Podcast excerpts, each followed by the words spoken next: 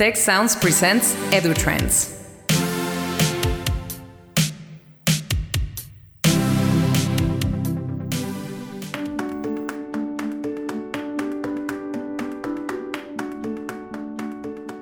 Welcome to the EduTrends podcast and webcast brought to you by the Institute for the Future of Education of Tecnológico Monterrey.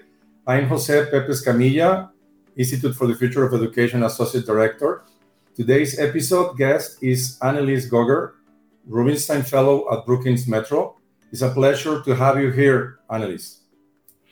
Thank you, Pepe. It's a pleasure to be here. Great. First of all, I would like to ask you uh, if you can tell us about your work in Brookings. Sure. Uh, before I came to Brookings, I was an economic geographer by training in my doctoral degree, and I studied supply chains and um, actually in clothing and how labor and talent development fits into that. Um, and then I went from there into evaluation um, work, mostly with the US government, looking at workforce programs across the country. And so I have sort of this combination of a theoretical background and a more applied one. And at Brookings, I've tried to take that sort of nitty gritty, knowing how programs work on the ground and doing a lot of field work in the with programs, um, and bridge it with the theoretical influence so that I can help try to sort of insert some like more visionary guidance around what are the directions we need to go with policy and how do we make sure that we're understanding the, the actual practice of things but also we're kind of rooted in the histories of uh, political economy that created these institutions that we have in the first place. And so i have i would say three main areas of work right now. One is um, really trying to scale earn and learn opportunities or opportunities that allow someone to continue to advance their learning even if they're not if they're still working. So that could be something like an apprenticeship, but it could also be what's called incumbent worker training or staff development. So to me, this connects to the future of work because um, you know in the fast changing technology world you, you have to continue to learn you have to continue to develop. So how do we create more institutional infrastructure to support that? So it's no longer oh go away to college and then you're done learning but you actually have to keep doing that. We have to build institutions i believe to actually make that easier and and facilitate that. And the second body of work is um, the technical di- you know digital transformation infrastructure underneath that that we need to build to make that possible um, so that we have good labor market information so that we can target employers and workers appropriately so that we can identify how to match people in the labor market well and identify what types of skills are in demand. I think that we need to really think about that underlying infrastructure differently and then the third is to take a more human centered approach to the policy. So you're building the institutions and the technology, but then I think you really have to center that work in the perspective of an end user. So I've been trying to to work with populations like people who have been incarcerated or uh, hospitality workers that have lost their job in the pandemic and really walk through from a user perspective what is their experience of if they get laid off or they're trying to make a career transition what are the things that are they're they're trying to do and how can we support them in getting there instead of um, just like oh well you're on your own good luck so those are the three key areas of work that i have that, that's a lot for Annelies. so, uh, but uh, most of their work is around uh, the future of work and, and, and, talent development. Why, why is that important? What's important of investing in that? Well, I think as as I said, technology is changing all the time. And if we really want to have inclusive growth in different regions of the world, um, I don't see how you can really do that without investing in talent, in the people who, who make that growth possible, because there's just you know an ever growing premium on on the people that are going to build the systems of tomorrow whether that's tech itself or just something that is you know in healthcare they're using tech. In manufacturing, they're using tech. Uh, in every industry, people need to be constantly learning, and this innovation culture comes from having a diverse talent workforce um, and combined with this idea of like you're constantly open to learning and changing and adapting and so that's the type of innovative culture and we need to i think build in our institutions which isn't now we have this sort of oh you just go to college and then you're done with your education. That's kind of the predominant model at least here in us but i think in many other countries as well.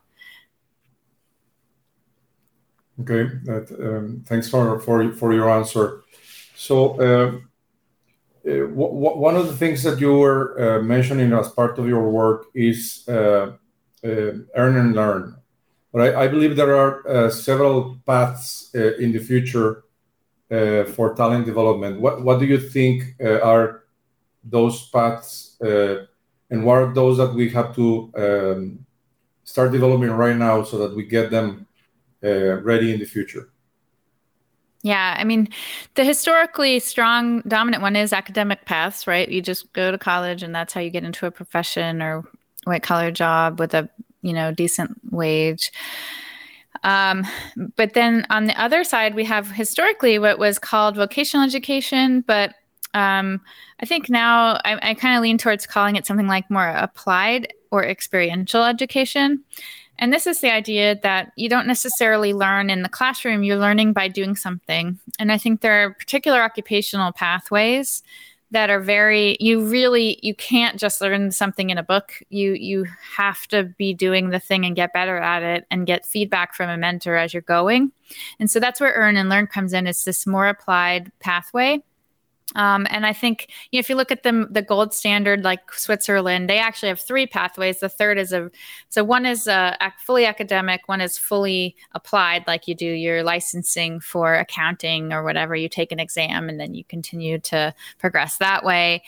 Um, but the one in the middle is the blended approach, which I think is you spend some of your time in during the week in the classroom and some of your time learning on the job, and that's where you can kind of combine the conceptual learning, like you know this is how an electrode works, with like oh how do I actually fix this thing when it's broken on the shop floor, or um, I think that as we think about the future of work, a lot of the jobs like cybersecurity, like data science. Um, you can't just learn those things in a classroom to be really good at it because the way that you do cyber in a particular industry is very is going to vary a lot. Like if it's in finance you have a lot a totally different legislative framework for, or ethical framework than healthcare for example.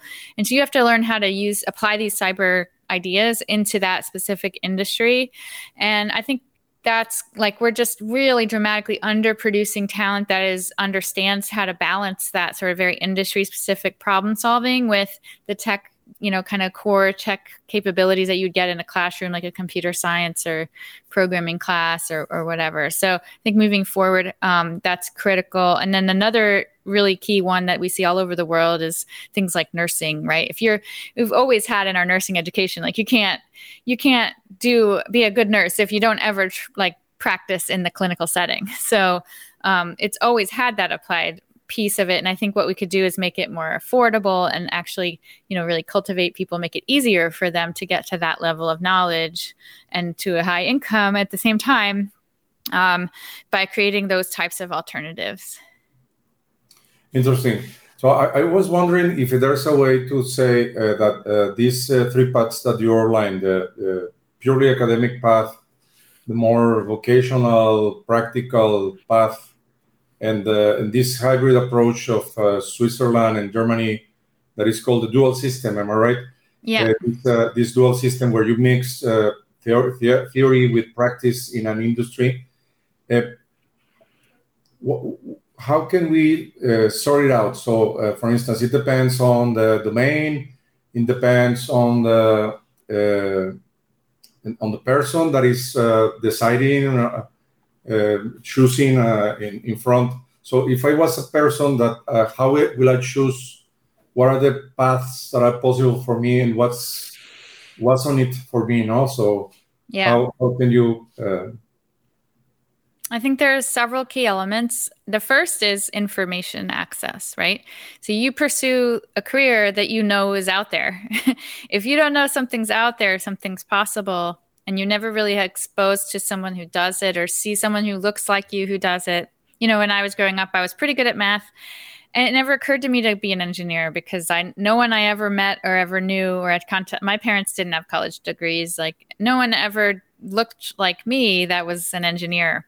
But if I were doing it today, maybe I'd be like, oh, that might be kind of an interesting path for me. Um, and similarly, um, you know, when people are in segregated communities and like the people they network with, they have certain information about what jobs are out there, and that may or may not be the full universe. So I think that the there's a really key factor here in exposure at a very young age to a lot of different career opportunities and workplaces so that people get better information about what's possible. Um, and I think that um, another key component is um, making sure that you know you want people to not get tracked into you know they get seventh grade a test and then they're like stuck in that for the rest of their life. You know that's also really bad. So we need to build policy that allows people to transfer what they've already learned across these different pathways, which I think Switzerland has been building a pretty good infrastructure for on the policy level. So it means like if I do um, a non in the US, a non credit training in a certified nursing assistant, and then I want to become an RN, right now in most places in the US, you'd have to start all the way over, take the same class again, but just do it in an academic setting and get credit for it but instead we could say design policy that says well if you took this it's it's the equivalent of taking it in academia but maybe you need to take this one small course that you might not have covered or whatever. Um, and and vice versa. So in switzerland actually the most highly paid people either start in academia and switch to the more applied pathway or start in the applied and switch to the academic pathway. Those are the best uh, performing people in terms of income and earnings um, of anyone. And it tells you how valued that is in the labor market to have that sort of both perspectives. Okay, I was I was taking notes. Sorry. So uh, uh, um, some some of the things that you just outlined is very interesting. So the first one is uh, information. Provide information. I would say people had to have awareness of the existence of career paths and it's especially uh, important for people from vulnerable populations because they don't have uh, role models. No, as uh, you say, I understood that you're first generation. I'm first generation also uh, to go to the university. So um, around the family, you know how uh, people that uh, can be your like your role model. No, role models, but also people to share you know, there's always these unwritten rules about how to succeed, whether that's in college, like how to apply for college, how to do well in college, how to get a job in a corporate setting, which maybe neither of your parents ever were in. So they can't tell you like what to wear and what to say, you know. So it's partly mentoring, but it's partly the unwritten rules that get passed through networks. Uh, and when you're not exposed to a diverse set of networks at an early age, you your information is going to be asymmetrical. So you're going to hear a lot about, you know, in the U.S., you're going to hear a lot about working at Burger King, you know, working you know in low wage service sector jobs but you may not hear a ton about you know what is this person who's like a robotics engineer doing or you know or or whatever the the specific area of work. Like my dad he has a lightning rod company and these jobs don't require a college degree. And um, if someone really was motivated and could be a really good learner and and sort of attend themselves like i think they would make a massive really good income in that over time. They would really become an expert at installing lightning rods right? But nobody comes out of high school in the us thinking like i'm going to be a lightning rod installer right? And it's not a pathway that they're even exposed to. Um, so I think there's a lot of jobs like that that actually have a lot of earning potential, but they're kind of not, you know, they're not super well known, especially outside certain circles. Exactly. It's, it's very that, that part is, is very important. It's more, more like a, a soft component of, of it. No, it's not necessarily the discipline, but uh, everything that is related to moving in academia and the, and the world of, of work um, that is uh, more um, um, um, kind of like work with work working with your mind than with, with, your hands, no, in, in, technical jobs, if I can say that. And, and the other thing is uh, policies, now for uh, policies that allow to transfer what you have learned um, uh, from experience uh, or different settings into uh, into degree programs. In particularly in Latin America, this is very important because in practically all of our countries, it is almost impossible to transfer something that you earn as, for instance, continuing education, even if you did it in a university, to transfer that to yep. uh, uh, to a degree. even less if it was learned in a job. Uh, yep. And here too, it's a really big challenge. And even if they have policy for it, oftentimes students aren't aware that it exists and that they can even apply for it.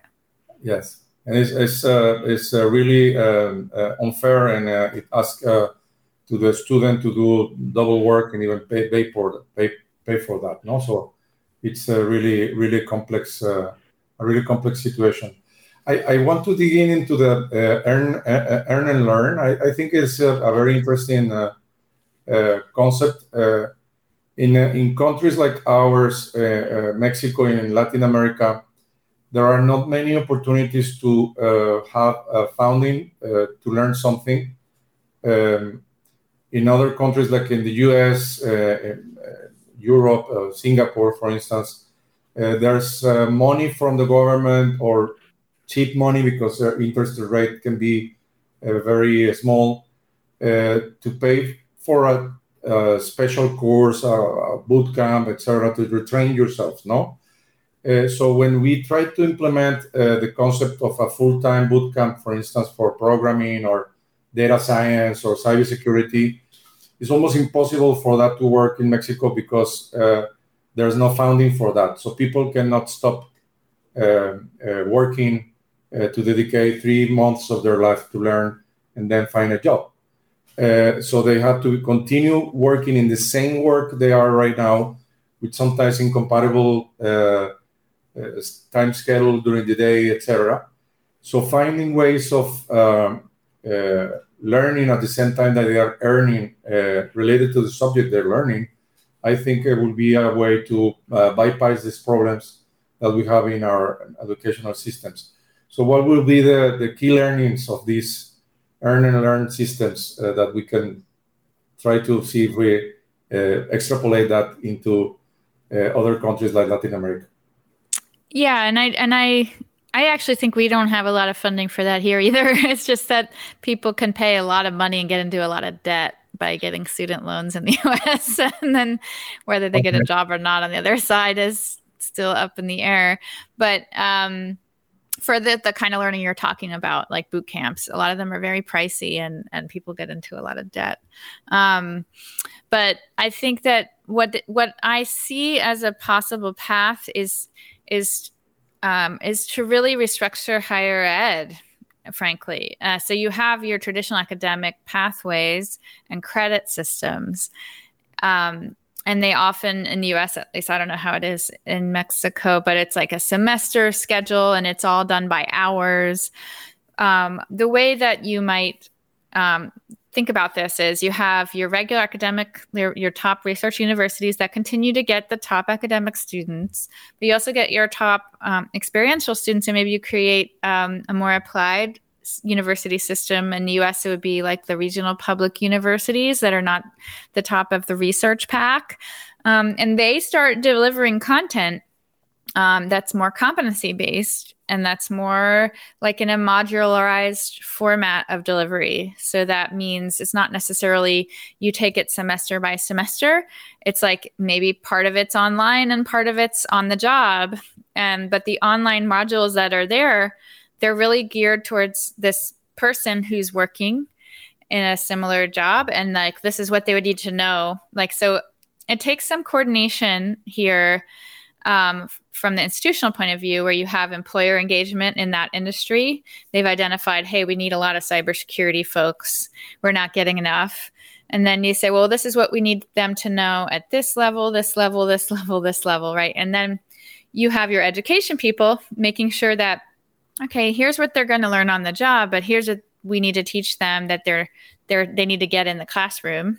And then you build that pathway up. Um, and so the idea here is that you you you're uh, create like you're using your education funding to create more than one option for someone to learn and so that it's not just all designed around the person who goes away to school but it's really kind of putting that person who's working in the center and seeing how can I structure this learning so that they can complete it? And oftentimes, the employer needs, I, I think, will need to be paying um, paying part of that education.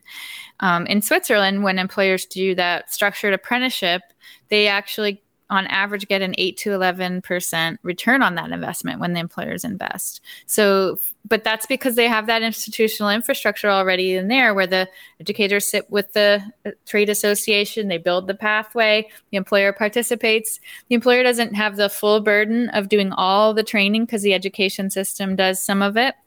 Um, and then you know on on the job there people already know how to like they know that when i have an apprentice this is the, the course that i need to bring them through on the job.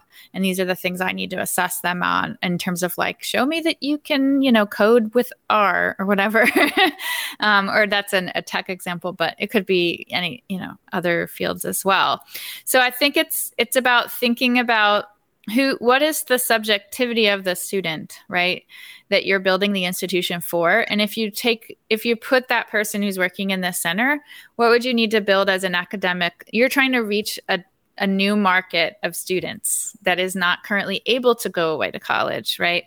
So the question is how do you how do you adapt your delivery of your courses so that it can be accessible for that student that's working? Yes Yes, I, for me, it's a very powerful concept to put the student uh, at the center and build it around it, him, her, uh, uh, so that uh, he or him uh, succeeds. Uh, but I would also like to ask your opinion about creating a path that has micro credentials where you can obtain those micro credentials while you're in the university or also in the workforce and in transferring that. Do you believe that that's also something that should be uh, enforced? Micro credentials come in in my view actually what we were talking about earlier like how do i show what i know to this person right? And so if you're doing things chunk at a time module by module you need to get a little badge that says I did that piece. And then you get another badge that it says, I did that piece. And when you fill the certain bundle, then maybe, you know, ideally in a higher, in a properly uh, set up infrastructure, you could earn up to a degree, right? You could earn a college degree, a master's level. And that ha- that, just, that does happen in Switzerland. They, they have up to a PhD level in some apprenticeship pathways where you're getting, you're earning credit, but it's based on the, the competencies that you achieve and not like I spent so many hours in so many classrooms, if that makes sense. And so it's really about legitimating that learning and making sure that the person has something to show for it. So I do think that mod- micro credentials are good so that people don't feel like they have nothing to show after they spent four years in a PhD program, right? Uh, which I'm sure a lot of people feel.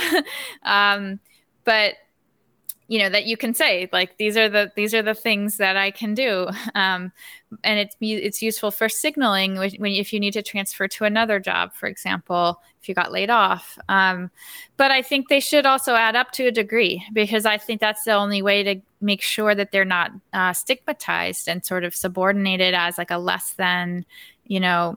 Um, option for people that didn't make it into academia. Like that's really not the idea here. The idea here is that you want you want some of your real hands-on, I like to get out there and do things kind of people. They could be the smartest people in the class. Um, but you know, you want to make it really attractive for them and, and it has like a lot of status and clout. So some of the apprenticeship programs in Switzerland are harder to get into than Harvard, right? That's the idea you want to create that if you want to work at this apprenticeship in this company, you you have to show us like you're the best candidate. And once you create that sort of um, dynamic, then I think it helps address some of the challenges around, um, you know, the micro credentials alone, you know, don't necessarily mean very much other than like, oh, well, I have a micro credential in a, you know, in uh, I don't know, a FANUC certification, right?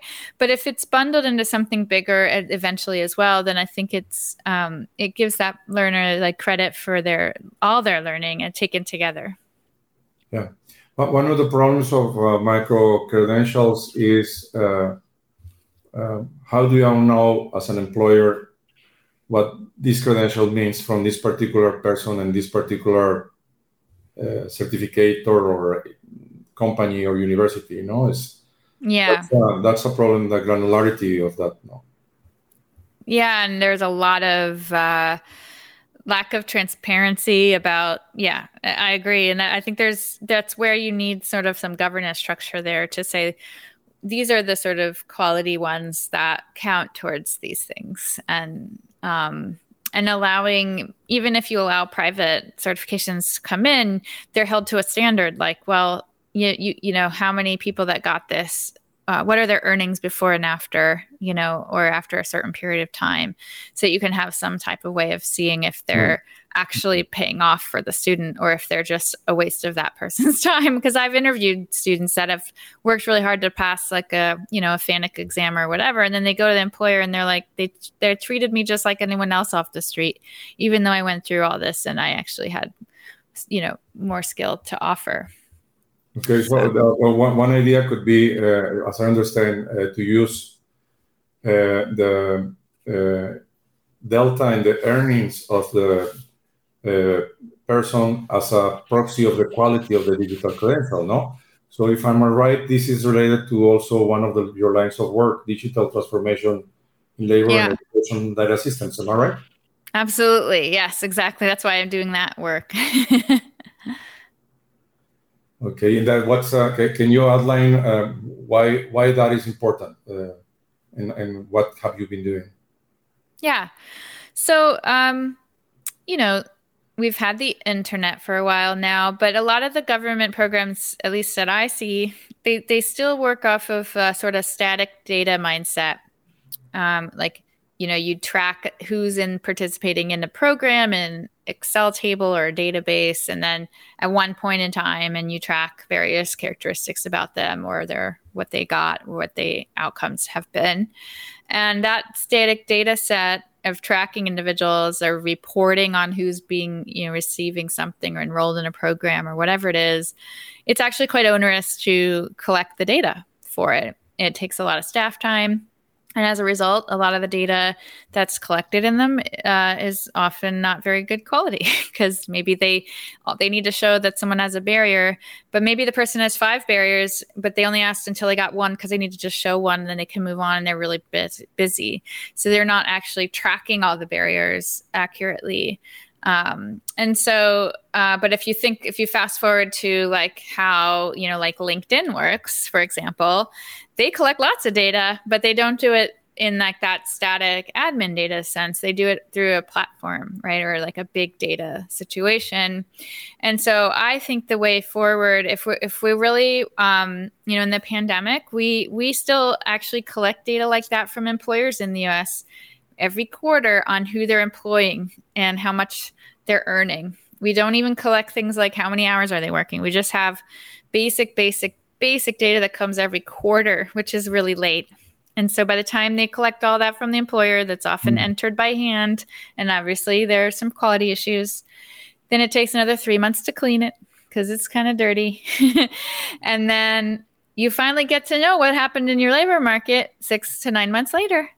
And if the, you're in a crisis and you're trying to figure out what's going on in the labor market, like you can't make decisions and you can't see how people are doing because it's nine months late. And so I think that if we were able to, um, you know, this is just one use case of like why data matters, but like if you could, if you could collect more information about who's working where at what time and what industry and what occupation and what pay and when how many hours if you had this sort of automated from payroll systems which um, most employers have anyway because they need that for tax reporting um, then then you take the burden off the employer from hand entering into a static thing every quarter. You could get it automatically as payrolls are submitted every you know pay period so it comes more often and you could have more standardized data fields across different locations and geographies so that you could actually link data and, and see if someone moved you know across the country you can actually see um, you still include them because it's the same data that's being collected. Uh, whereas right now it's totally different in every state in the US. So I see data, digital transformation and uh, critical for us to be able to gather basic data, robust data about you know where where is the demand for labor? Where are the jobs? Where are the layoffs? Where do we direct support to businesses that are growing really fast? How do we direct support to businesses that are you know about to lay people off and maybe they need some uh, coaching that if we could more precisely see like where we need to invest uh, our time, um, then I think that you know we could really start to um, you know kind of fix some of the the market failures that happen in the labor market. So one of them would be people finding each other, right? You have a qualified person here and you have an employer trying to find someone here, but often they can't find each other. They, they, they're a really good fit already and they just can't find each other. Another market failure is often that you have a person who has a lot of potential, but maybe needs a little training and there's, there's not, um, you know, the employer wants a finished product. So who's going to pay for that person to get to that level? Right? And often, this learners, if they're coming from a marginalized community, they can't bear that burden of paying for their own learning. So, who's going to fix that, right? Uh, so, there's these market failures in matching, and I think that if we had better data, we could at least try to figure out how to direct resources to close them without having to collect static static data all the time. And um, and I think, you know, when it comes to credentialing and, and like right now, oftentimes someone has to go and get a transcript from a university, for example, to to move on. And but what if you went in the military and you had learning there? And what if you have work experience and you've you've got pro- projects that you'd like to highlight to an employer? Could you use something like a digital wallet or like a little mini portfolio, an app that you put your achievements into? And then that's what you're showing to the employer rather than just a transcript, just saying, I took these classes. You know, a lot of people do things, um, whether it's outside of class or before or after their education, their formal education, that actually builds their skills. Um, and they're not able to communicate that because they don't have a way to do it. And I think digital transformation could offer some of the flexibility to do that. Thank you. And it's, it's fascinating I was when I was hearing you, I was making a, a an analogy.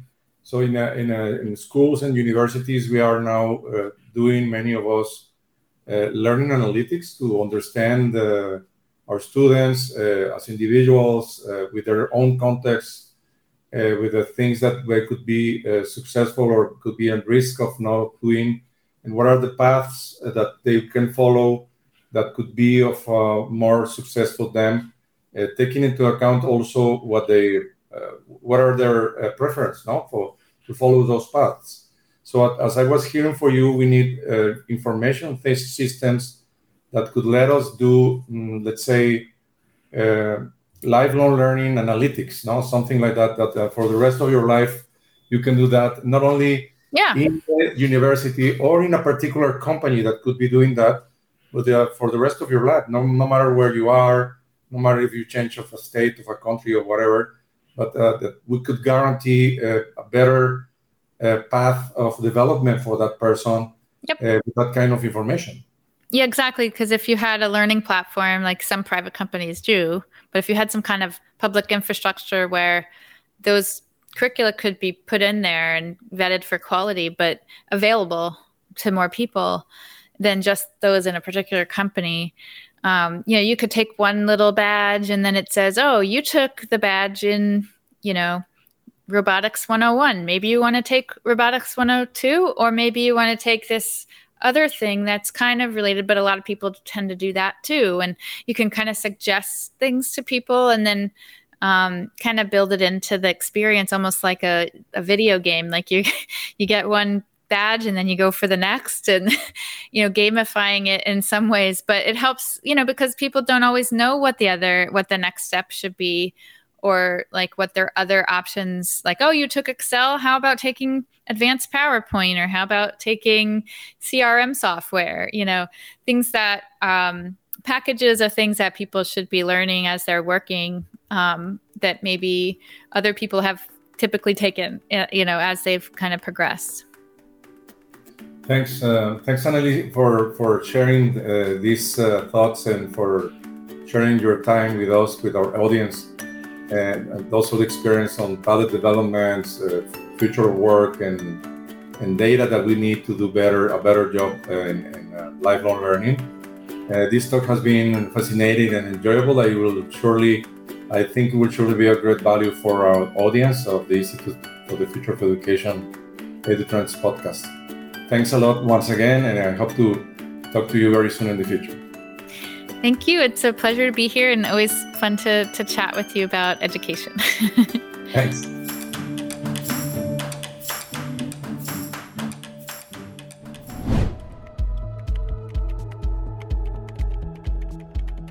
For more information, visit observatory.tec.mx slash edutrends podcast and ife.tec.mx.